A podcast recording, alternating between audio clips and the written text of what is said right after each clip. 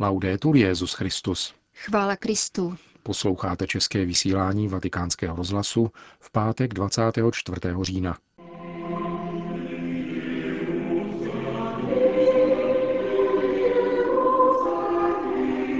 Jednota církve je věcí božího plánu, uvedl dnes papež František ve své ranní homilí v domě svaté Marty. Římský biskup přijal členy ekumenické nadace Orientale Lumen Foundation. O zhoršující se situaci v Sýrii hovoří tamní apoštolský nuncius. Od mikrofonu zdraví Milan Glázer a Jana Gruberová. Zprávy vatikánského rozhlasu. Každý křesťan je povolán pracovat pro jednotu církve. Tuto pobídku dnes vyslovil papež František během kázání při raním v kapli domu svaté Marty. Svatý otec připomněl, že je nezbytné nechat se přitom vést duchem svatým, který v odlišnostech lidí vytváří jednotu církve.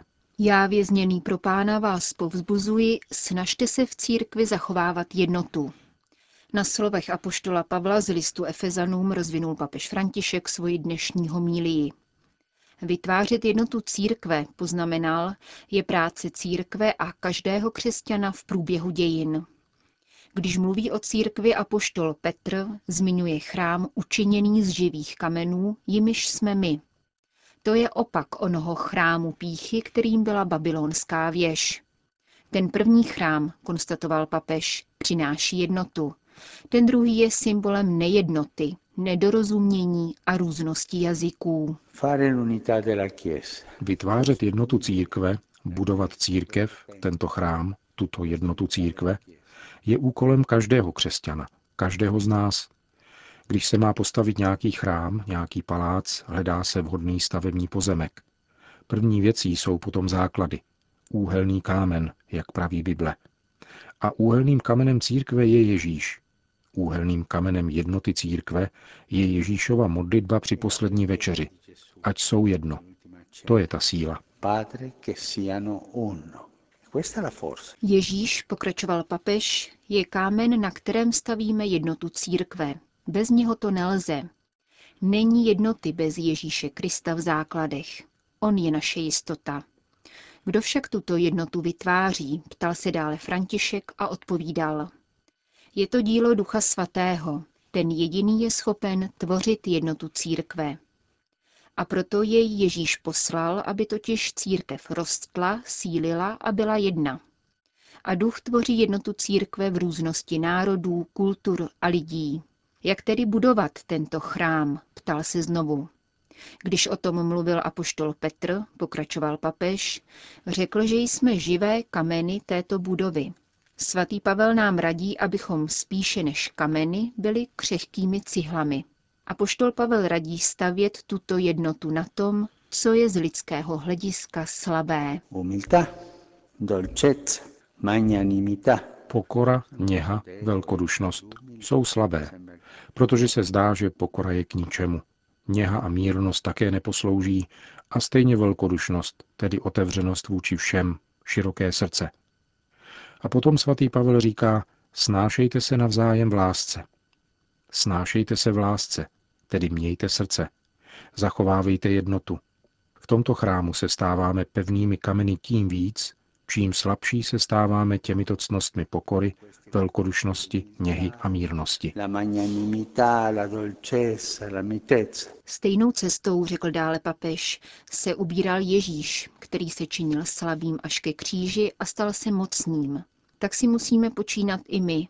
Pícha a domýšlivost nejsou k ničemu. Když se staví, je zapotřebí, aby architekt udělal plán. A co je plánem jednoty církve? Ptal se svatý otec. Naděje, k níž jsme byli povoláni. Naděje, že jdeme k pánu. Naděje, že žijeme v živé církvi, učiněné z živých kamenů mocí Ducha Svatého. Pouze podle plánu naděje se můžeme ubírat vpřed k jednotě církve. Byli jsme povoláni k obrovské naději. Jdeme tam, ale v síle, kterou nám dává Ježíšova modlitba za jednotu. S poddajností Duchu Svatému, který je sto, udělat z cihel živé kameny a nadějí, že najdeme Pána, který nás povolal, že jej najdeme, až přijde plnost časů. Končil papež František dnešní ranní homílii v domě svaté Marty. Vatikán. Chystám se na návštěvu Turecka s touhou, abychom v pravdě a lásce překonali úskalí, která dosud dělí pravoslavné a katolíky, řekl papež František při dnešní audienci pro členy Orientale Lumen Foundation. Ekumenická nadace ze Spojených států amerických v těchto dnech pořádá pouť do Říma a Istanbulu. Vede ji pravoslavný metropolita Diokéje Kalistos. Papež František ve své promluvě upomenul na duchovní hodnotu poutní cesty, kterou je vnitřní obnova. A tento rozměr je také nezbytný, abychom pokračovali po cestě vedoucí ke smíření a k plnému společenství všech, kdo věří v Krista. Neexistuje pravý ekumenický dialog, pokud nejsme ochotní k vnitřní obnově a pokud neusilujeme o větší věrnost Kristu a jeho vůli. Papež ocenil, že nadace chce v rámci pouti vzpomenout na svaté papeže Jana 23. a Jana Pavla II. Oba tito svědci jsou pro nás zářným vzorem, protože vždy horlivě dosvědčovali touhu po jednotě křesťanů, řekl papež František. In questo momento Mohl bych se zmínit o mnohem, avšak připomenu jen skutečnost, že svatý Jan 23. při svolání druhého vatikánského koncilu označil jako jeden z jeho cílů právě jednotu křesťanů. Svatý Jan Pavel II. dodal značný podnět ekumenickému úsilí katolické církve svojí encyklikou Ut unum sint. A právě jiný dokument polského papeže si ekumenická nadace Orientale Lumen dala do svého názvu. Jde o apoštolský list z května roku 1995, který Jan Pavel II. věnoval jednotě s východními křesťany. Papež František v závěru dnešní audience požádal členy nadace o modlitbu, aby na přímluvu obou svatých předchůdců vykonával úřad římského biskupa ve službě společenství a jednoty církve a v následování pánovi vůle. Řím.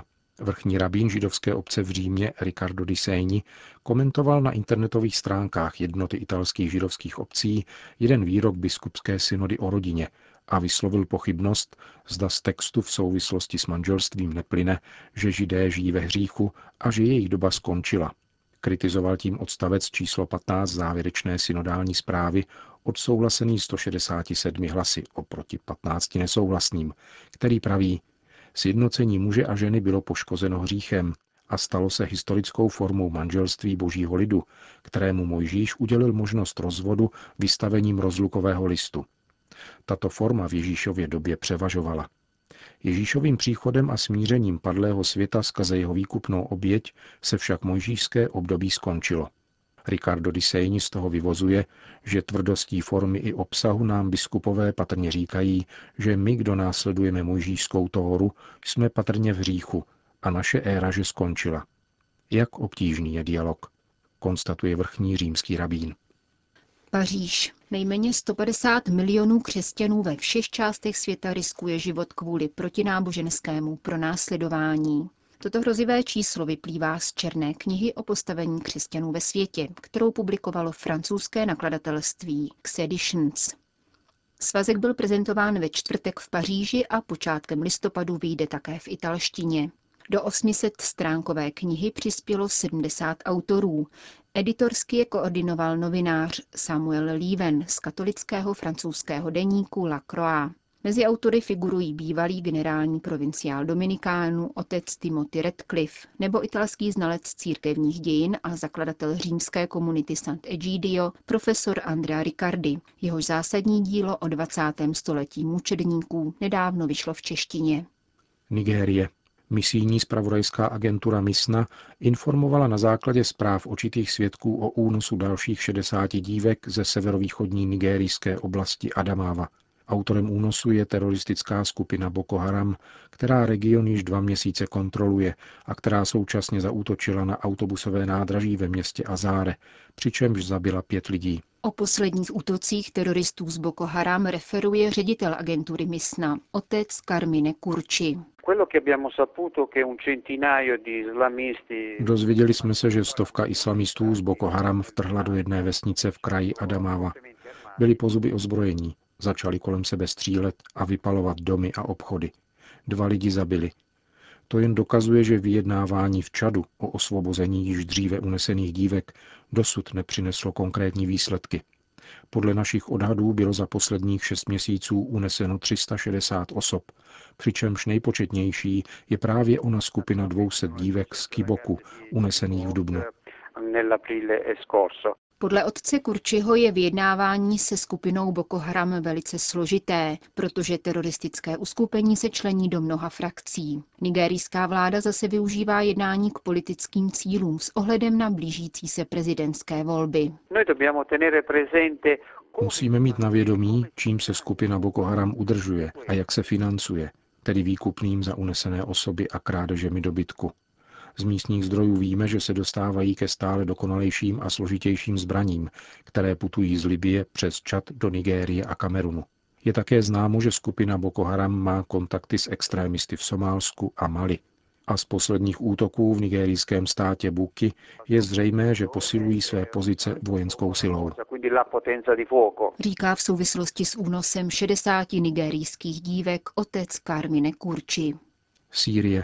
Turecko umožnilo iráckým Kurdům, aby poskytli vojenskou pomoc syrským Kurdům ve městě Kobani, kde čelí útoku džihadistů z tzv. islámského státu. Chaldejský biskup Alepa a ředitel Charity Sýrie Monsignor Antoine Odo se domnívá, že v Sýrii neexistuje vojenské řešení. Mír může být, podle jeho názoru, zajištěn jedině politickým rozhodnutím. A pokud jde o džihadisty, se kterými, jak se zdá, vyjednávat nelze, syrský biskup říká. Myslím, že za těmito skupinami stojí lidé, kteří jim dodávají peníze a zbraně a sledují tím vším svoje zájmy. Kdyby však bylo na mezinárodní úrovni přijato mírové řešení a nastoupen dialog, tyto ozbrojené skupiny by ztratily svůj vliv. Biskup Odo dále připomíná, že nejtěžší situace v celé Sýrii panuje v městě Alepo, které je stále odstřelováno a jehož obyvatelstvo strádá všemi možnými způsoby. Situace křesťanské menšiny je podle něho nejsvízelnější právě v Alepu. Když většina populace chudne, je to problém nejenom ekonomický, lidský, ale i bezpečnostní. Problém křesťanů dneška nám působí velký zármutek. Denně se modlíme, doufáme a trpělivě vyhlížíme politické mírové řešení a smíření pro celou zemi a celý region. Říká biskup Alepa Monsignor Antoine Odo. Situace v Sýrii se stále zhoršuje, potvrzuje také tamní apoštolský nuncius, arcibiskup Mario Zenári. Terorismus tzv. islámského státu je jako pověstná poslední kapka do džbánu naplněného utrpením. Podle vatikánského diplomata sdělovací prostředky nyní mluví pouze o Kobaní, jako by neexistovala zničená města Alepo, Idlib, Homs, ale také okolí Damašku a syrský jih. Řekl bych, že nadešel okamžik, kdy mezinárodní společenství a země v regionu musí vyvinout zásadní úsilí a přehodnotit svoje pozice. Syrský konflikt je třeba vyřešit. Je nutné vyřešit tuto pohromu, která přišla s islámským státem a upřímně si položit několik otázek. Proč se to všechno stalo? Islámský stát se neobjevil ze dne na den. Důvody jeho vzniku jsou časově vzdálené a sledují budoucí záměr. Kdo stál u původu těchto teroristů a odkud se objevili? Kdo je podporoval? Kde se inspirují? A potom je nezbytné najít řešení, které by konečně dosáhlo ke kořenům tohoto konfliktu v Sýrii a terorismu. Je nutné najít globální řešení, nikoli v pouze nouzové, níbrž skutečně odvážné.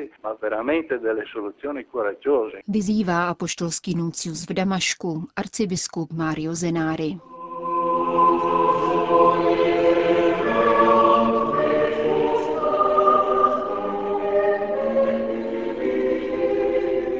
Končíme české vysílání vatikánského rozhlasu. Chvála Kristu. Laudetur Jezus Christus.